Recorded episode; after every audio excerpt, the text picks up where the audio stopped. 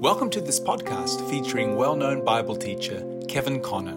For more information, visit kevinconner.org. I would like you to turn to two passages of Scripture here uh, as we are on our third session here on the second coming epistles. Let's turn to John's Gospel, chapter 14, first of all. And both these references are on your notes here.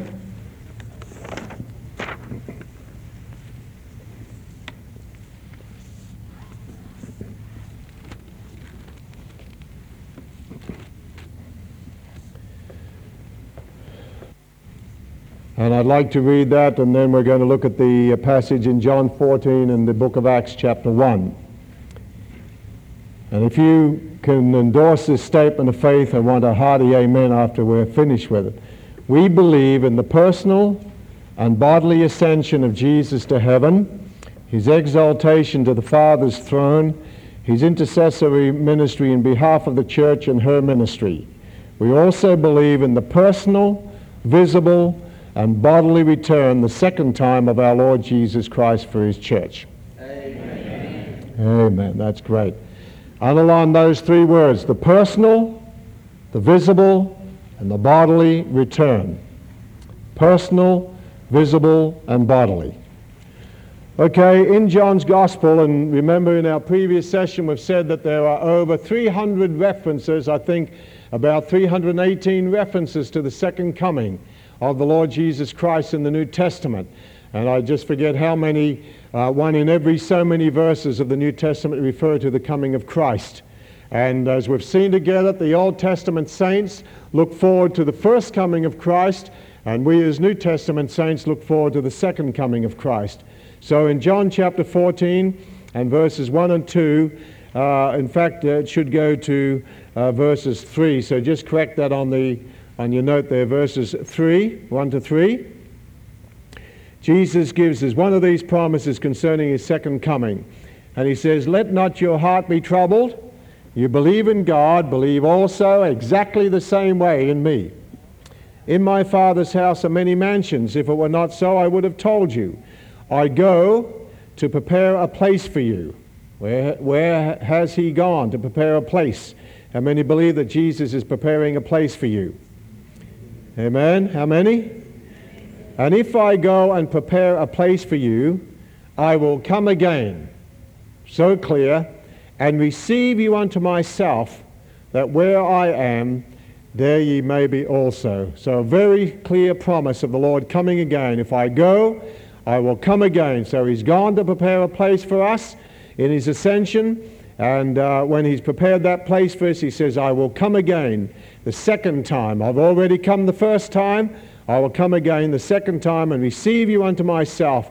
That'll be great for the Lord to receive us to himself, that where I am, there you may be also. Now let's go over the book of Acts, chapter 1.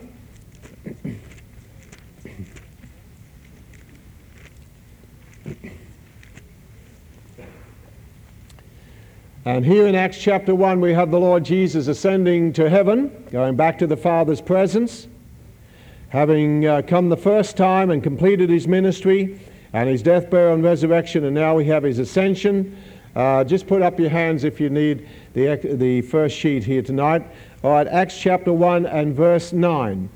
And after telling them to be witnesses for him, he, uh, it says, And when he had spoken these things, while they beheld, he was taken up, and a cloud received him out of their sight. What, just some little cloud floating around? It got out of orbit? No, I believe it was the glory cloud, the Shekinah cloud, his divine transport. And while they looked steadfastly toward heaven as he went up, behold, two men. Who do you think these two men could be? Behold, two men, two witnesses, stood by them in white apparel. Where did they come from? Which also said, Ye men of Galilee, why stand ye gazing up into heaven?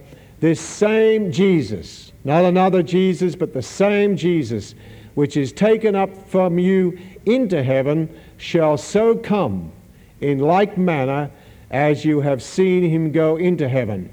How did he go into heaven? He went personally, visibly, bodily. and the same Jesus. And just for your own information, I believe those two men are the two men that we looked at in the book of Revelation the last couple of weeks. Two witnesses, Moses and Elijah. They have nothing to testify about unless they have a complete testimony of the Lord Jesus Christ. So here, at the beginning uh, of his uh, ascension, these two men, mysterious men, they say he's going to come back again the second time, and he's going to come back as he went. He went away personally, visibly, bodily from the Mount of Olives. He'll come back in like manner, in the same manner as you've seen him go into heaven. And then the book of Revelation uh, shows two men, mysterious men, his witnesses. And what do they witness of? Witness of, of his coming again. All right, now I just want to move quickly through the first section here. And then tonight we're mainly having a study on words, as we'll pick up in a moment here. Now, remember last week when we did the proton and the eschaton, we said that just as there are many, many prophecies in the Old Testament concerning the coming of Christ, that he would come as rain, he would come suddenly to his temple, he would come uh, out of Judah, he would come from Bethlehem. So many scriptures on his coming out of different places. And we said how, as the scribes, the official interpreters of the word, tried to arrange all these various scriptures, how could he come out of Egypt? How could he come out of Bethlehem? How could he come out of Galilee? How could he come as rain? How could he come to the temple? And all these scriptures on his first coming. And we said that the New Testament arranged uh, by historical fulfillment all the unchronological prophecies concerning the first coming of Christ. And here we are uh, as New Testament saints. We have a lot of scriptures. Christ is going to come as a thief in the night. He's going to come with a trumpet. He's going to come uh, as lightning. He's going to come with the angels. He's going to come, come, come, come, as we saw last week. And now we have the same difficulty of trying to arrange uh, in chronological order what seems to be a group of unchronological prophecies. And we all know that regardless of what I believe or you believe, that Jesus coming the second time he will arrange by historical fulfillment all what seems to be unchronological scriptures to us concerning his second coming, as he did on the first. Can you say amen to all that? All right. Now, I want to put on the overhead, and I don't want to spend much time on this at all.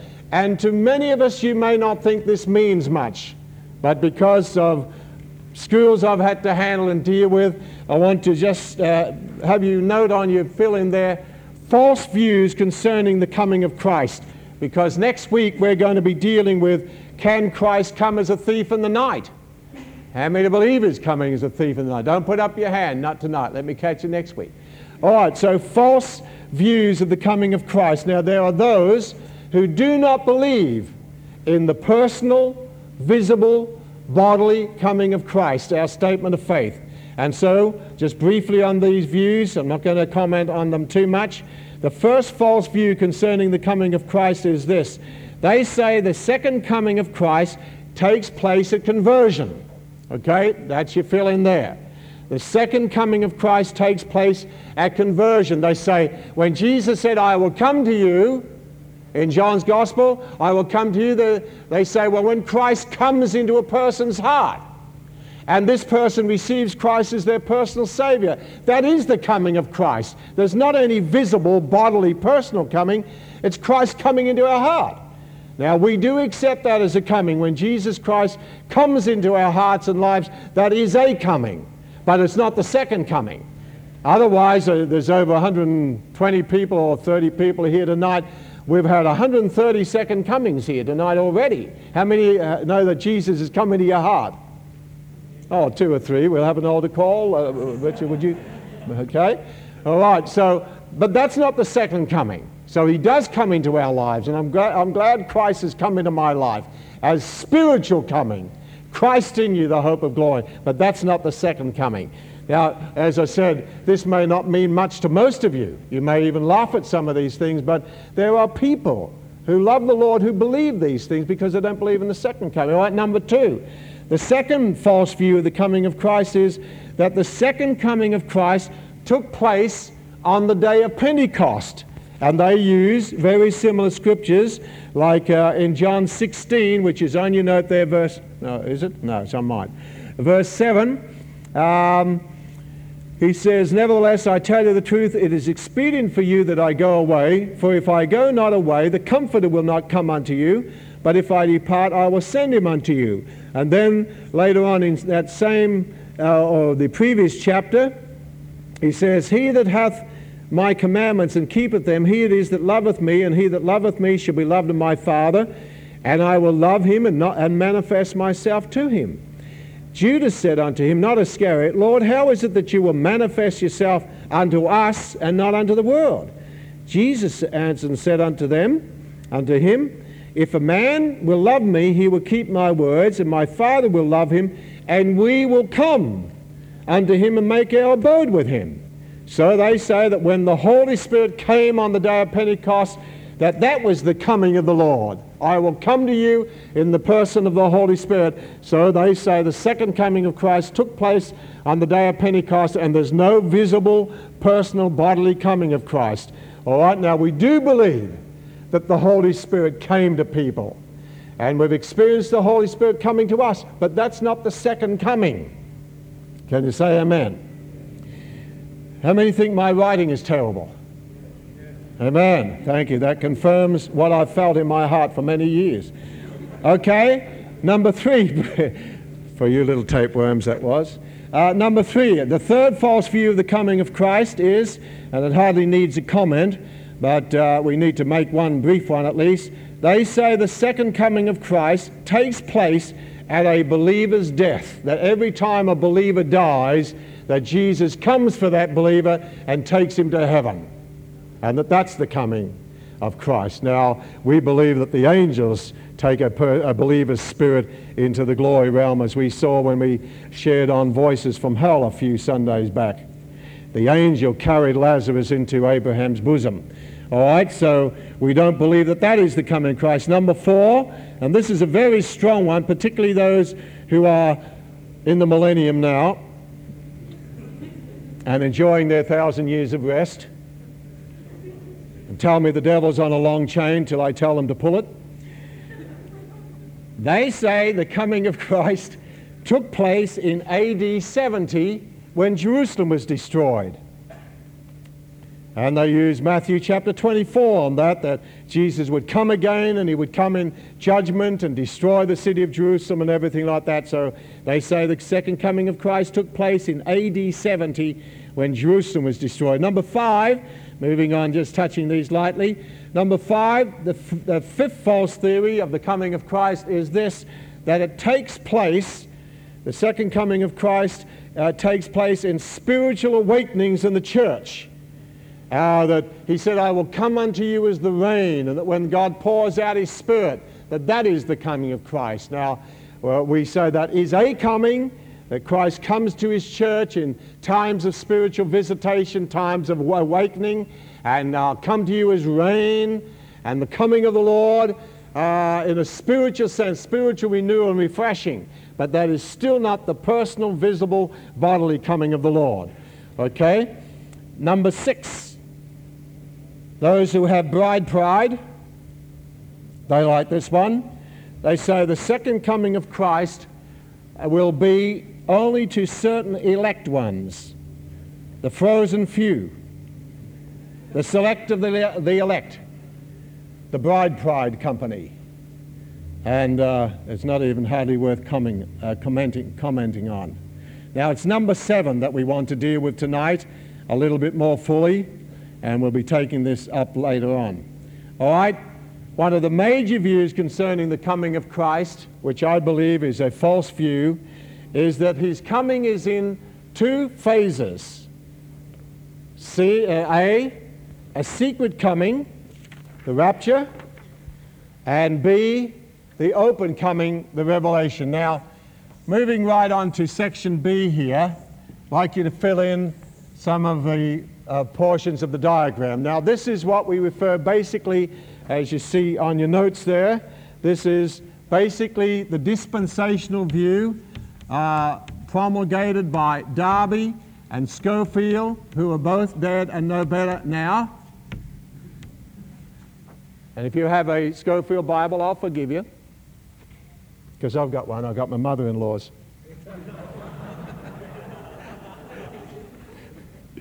All right, now, so it's this number seven we're looking at. Does the Bible teach that the coming of Christ is in two phases?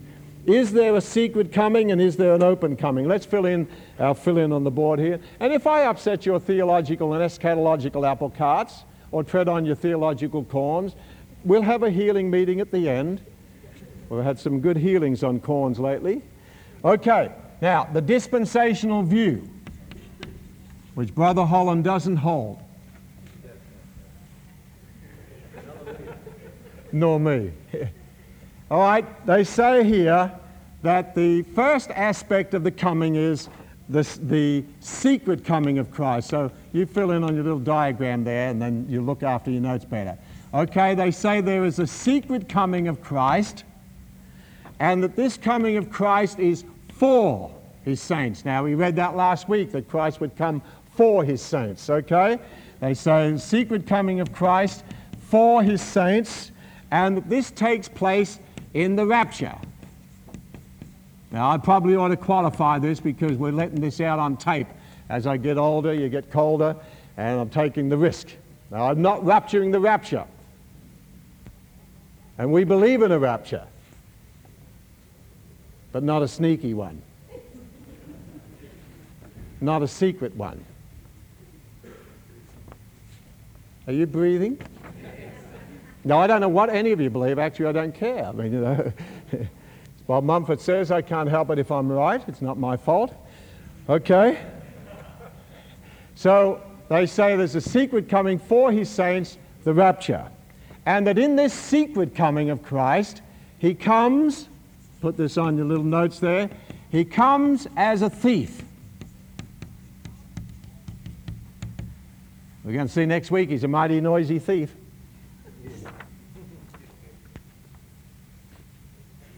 Comes as a thief in the night. We think of that fantastic. How many people have seen that film, Thief in the Night? How many think it's fantastic? You know, you're flying along on the jumbo jet, and all of a sudden Jesus comes, and the pilot disappears, and you know, you're on the highway, and then your wife disappears, and you're left driving there. You think, oh, why did she go up and not me? You just keep driving on, crashes everywhere. Absolutely amazing film. Anyway, it scared some people into the kingdom, so praise God.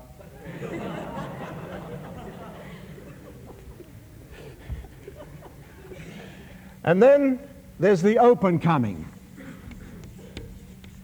the visible, personal coming of Christ, the open, where Christ is openly manifest.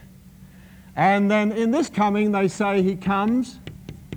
And, and listen, saints, please I, you know, I may have a little sense of humor on this, but I used to believe this for years. I had tremendous anointings on this till I found I was wrong.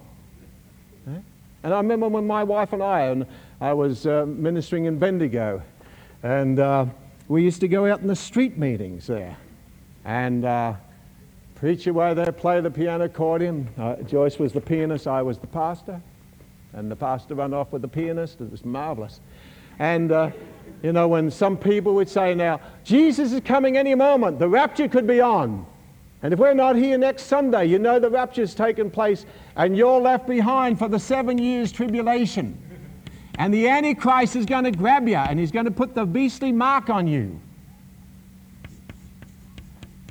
And of course, we wouldn't turn up next Sunday.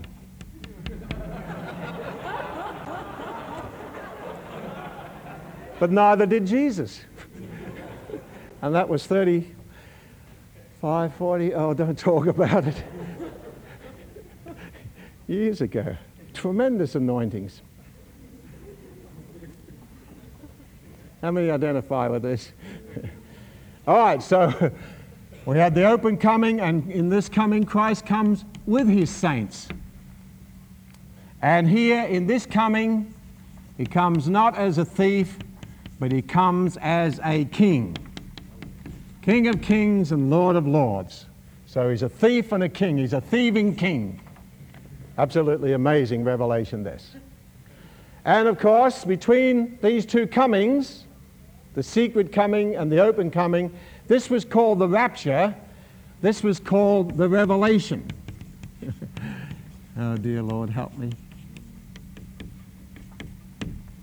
This was called the Revelation.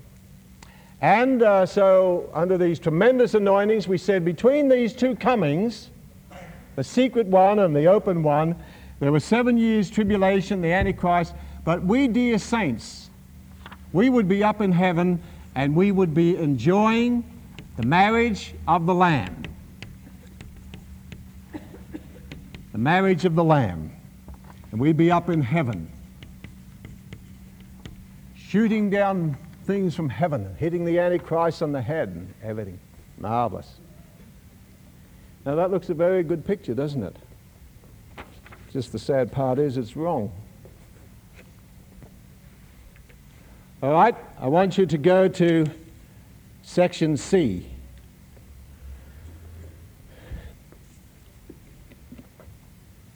On your notes there, I've given you five particular words, Greek words, that deal or pertain to the coming of Christ.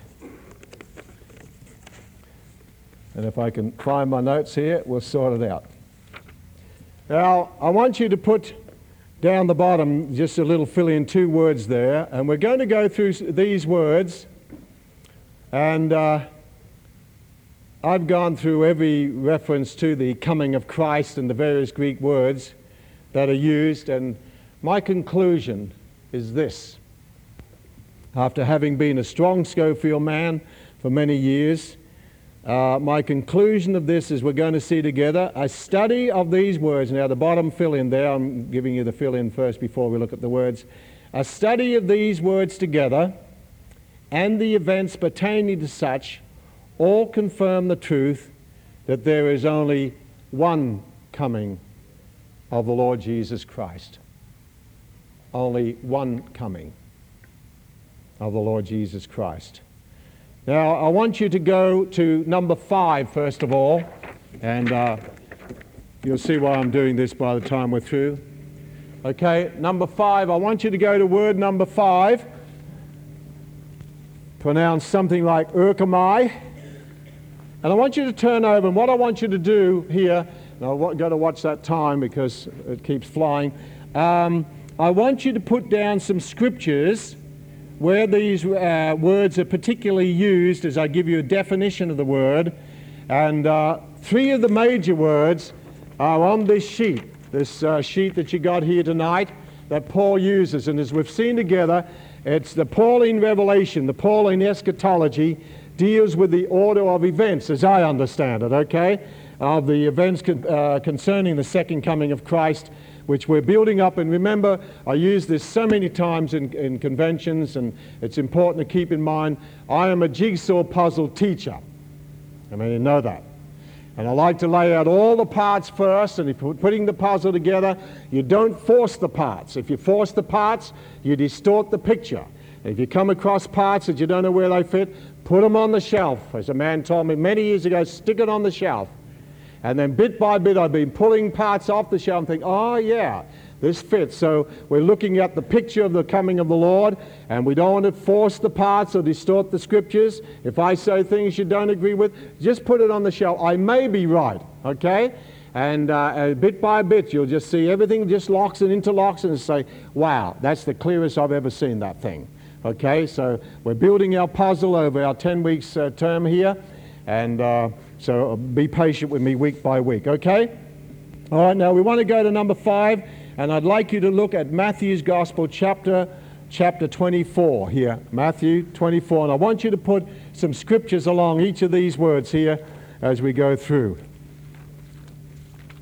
All right, Matthew chapter 24.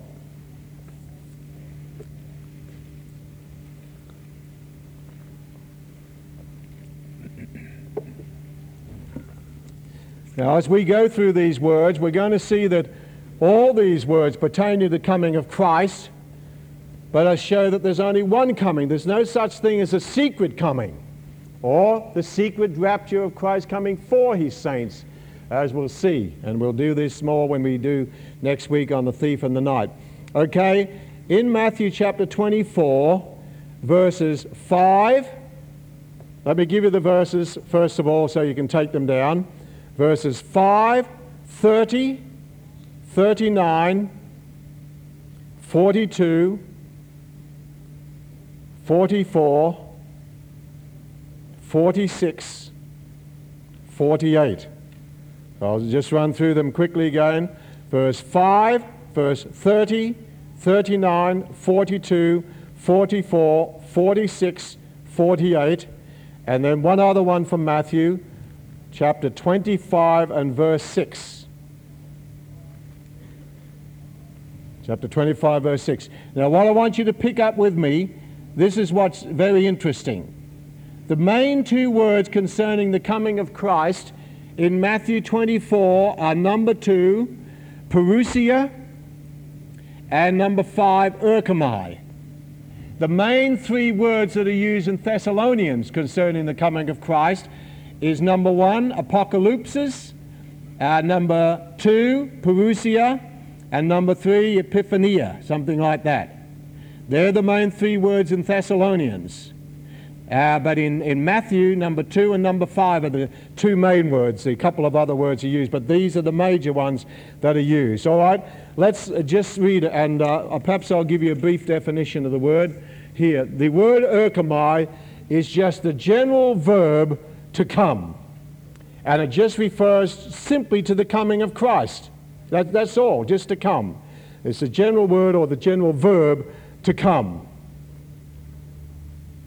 So it's just simply referring to the coming of Christ or of any other person. Just uh, it's the simplest word.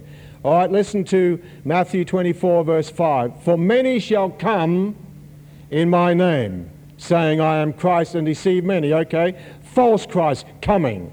Just a general word for coming. Verse 30. And then shall appear the sign of the Son of Man in heaven, and then shall all the tribes of the earth mourn, and they shall see the Son of Man coming. Erchomai, coming. How? In the clouds of heaven with power and great glory. We'll be picking up these later, uh, subsequent studies. So, coming. Verse 39 And they knew not until the flood came and took them all away. So shall also the coming of the Son of Man be. Verse, uh, go down to 43, 44, just because of time. Therefore, uh, know this that if the good man of the house had known in watch what, what watch the thief would come, he would have watched and would not have suffered his house to be broken into or broken up. Therefore be ye also ready, for in such an hour as ye think not, the Son of Man cometh. Verse uh, 48. But if and if but and if that evil servant shall say in his heart, My Lord delayeth his coming, chapter 25, verse 6. And at midnight there was a cry made, Behold, the bridegroom cometh.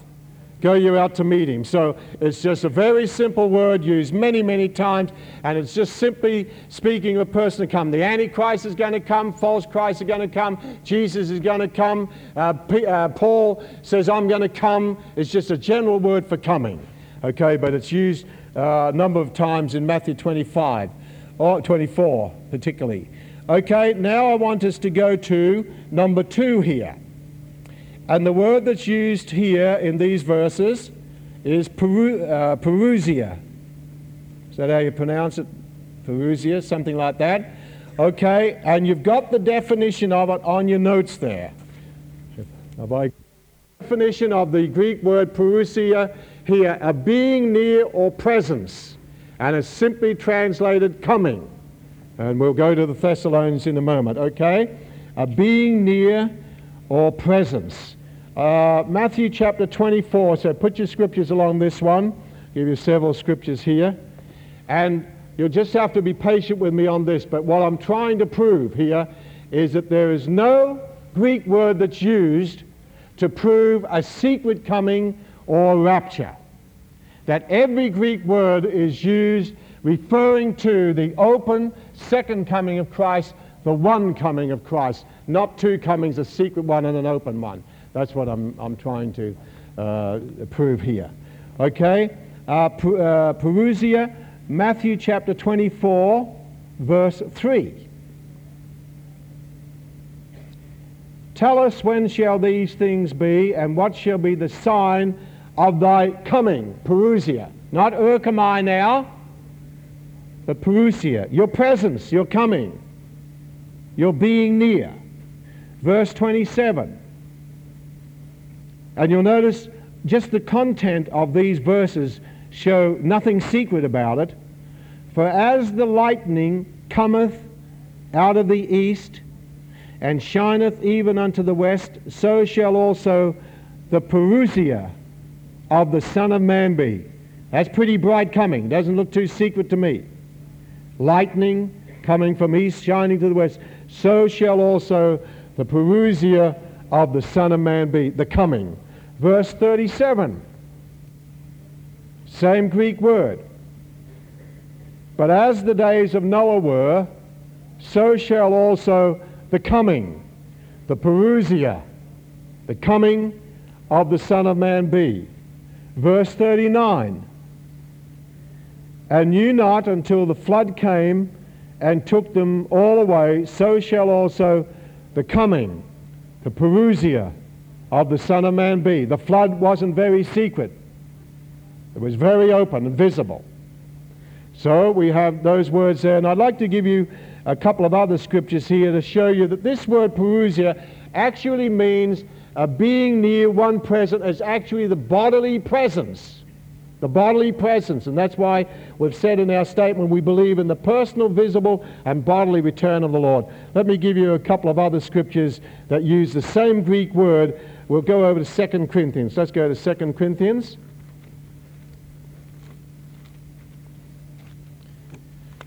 And uh, we haven't got uh, time to go through this, but in my own notes, I went through um, New Englishman's Greek, so forth, and I put a, ref, uh, put a just on these four columns here every reference to apocalypto, apocalypsis, parousia, epiphania, epiphania, and so forth, uh, phano, phaneros, phanero, ah, something like that. The four Greek words, not erchomai, because there's so many of that, that are used for the coming. And every one of them show what we're talking about tonight. Okay, uh, 2 Corinthians chapter 7. 2 Corinthians 7. And the thing is, what you have to realize is this that there are those who do believe in the rapture and they've tried to, those who, the school who does believe in a secret coming, have tried to use some Greek word to prove it. But when you look at the Greek word in the verse context, passage context, it's always to do with his open, visible coming, not a sneaky one by any means. It's a pretty noisy one. All right, 2 Corinthians chapter 7 and verse 6. And here we have the same Greek word. Nevertheless, God that comforteth those that are cast down, comforted us by the coming of Titus. The Parousia, the coming of Titus. Titus bodily, visibly, personally being there. And verse 7, the same Greek word, and not by his coming only, but by the consolation wherewith he was comforted in you. So Titus, bodily, personal coming, his bodily presence. 2 Corinthians chapter 10 and verse 10. And here the Greek word, this word parousia, is translated and sets out very clearly it's the bodily presence of the Lord. Here it's referring to Paul. 2 Corinthians 10.10 10, you can put with that. Uh, for his letters, say they, are weighty and powerful, but his parousia, his bodily presence, that's the Greek word there, his parousia, his bodily presence. And that's what, that's what the word means. So when we're talking about the coming of the Lord, as the lightning and so forth, his bodily presence, being near. So it's the same Greek word. For his letters say they are weighty and powerful, but his bodily presence, his parousia, when he's present with us, visibly, personally, bodily, he's weak, uh, weak, uh, and his speech contemptible. One translation says on that, and I like it very much, he, Paul says, As a preacher, I amounted to nothing but at least I knew what I was talking about. That's on that verse.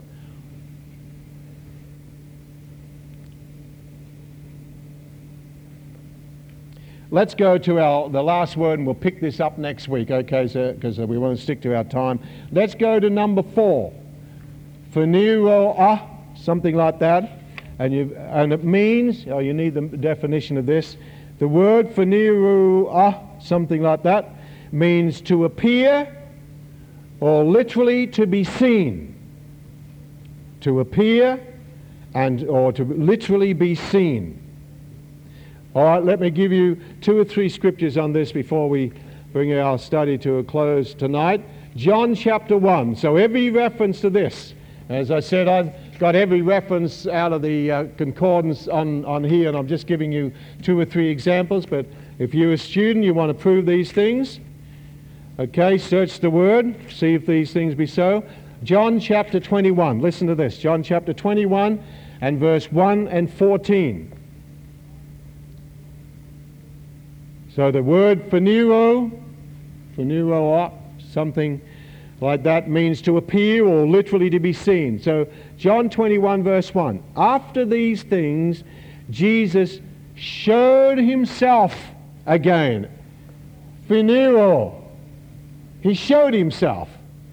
Well, was that invisible? No, he showed himself in his glorified, resurrected body. He showed himself visibly, personally, uh, bodily. That's the thing. He showed himself again to the disciples, and on this wise, same Greek word, showed he himself. Verse 14. This is now the third time that Jesus showed himself.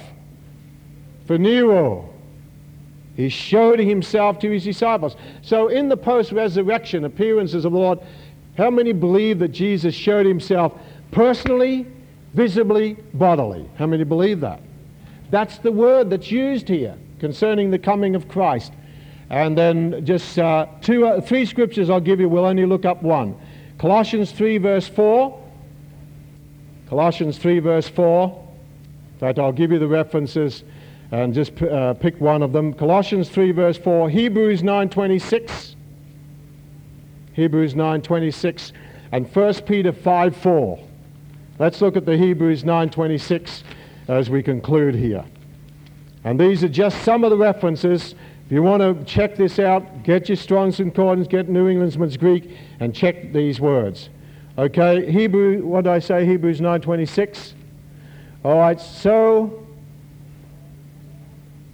for then must he often have suffered since the foundation of the world, but now once in the end of the world hath he appeared, he appeared to put away sin by the sacrifice of himself he appeared.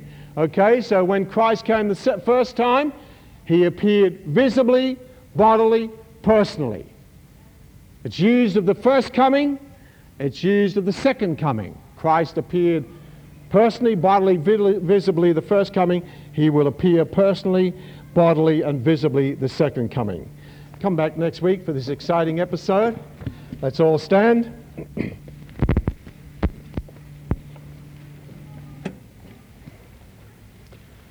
Have you understood these things? I didn't say, have you agreed with them? I said, have you understood them? Let's bow our heads in prayer. Father, we just thank you again for the privilege of coming together, sharing of your word. You said, Man shall not live by bread only, but by every word that proceeds out of the mouth of God. We thank you, Lord, that we can draw aside from the activities of life and just be fed with spiritual manna, the bread of heaven, your word. Help us as we continue in this series together and lighten our understanding. Uh, loose us from the traditions of men that bind and have robbed the church over so many years, Lord, of the purpose that you have for the church in the earth. Let your presence be with us. And Father, we just pray for uh, brother and sister McDonald, Lord, as they lost their little one, uh, this baby. Father, we just pray for them as a couple that you'll just comfort them and uh, just surround them with your presence in this time of sorrow, Father. We do not understand these things, Father, but our times are in your hands, and we just pray that you'll comfort them with your comfort in the precious name of our Lord Jesus Christ. And all God's people said, Amen. God bless you. Look forward to seeing you on the weekend.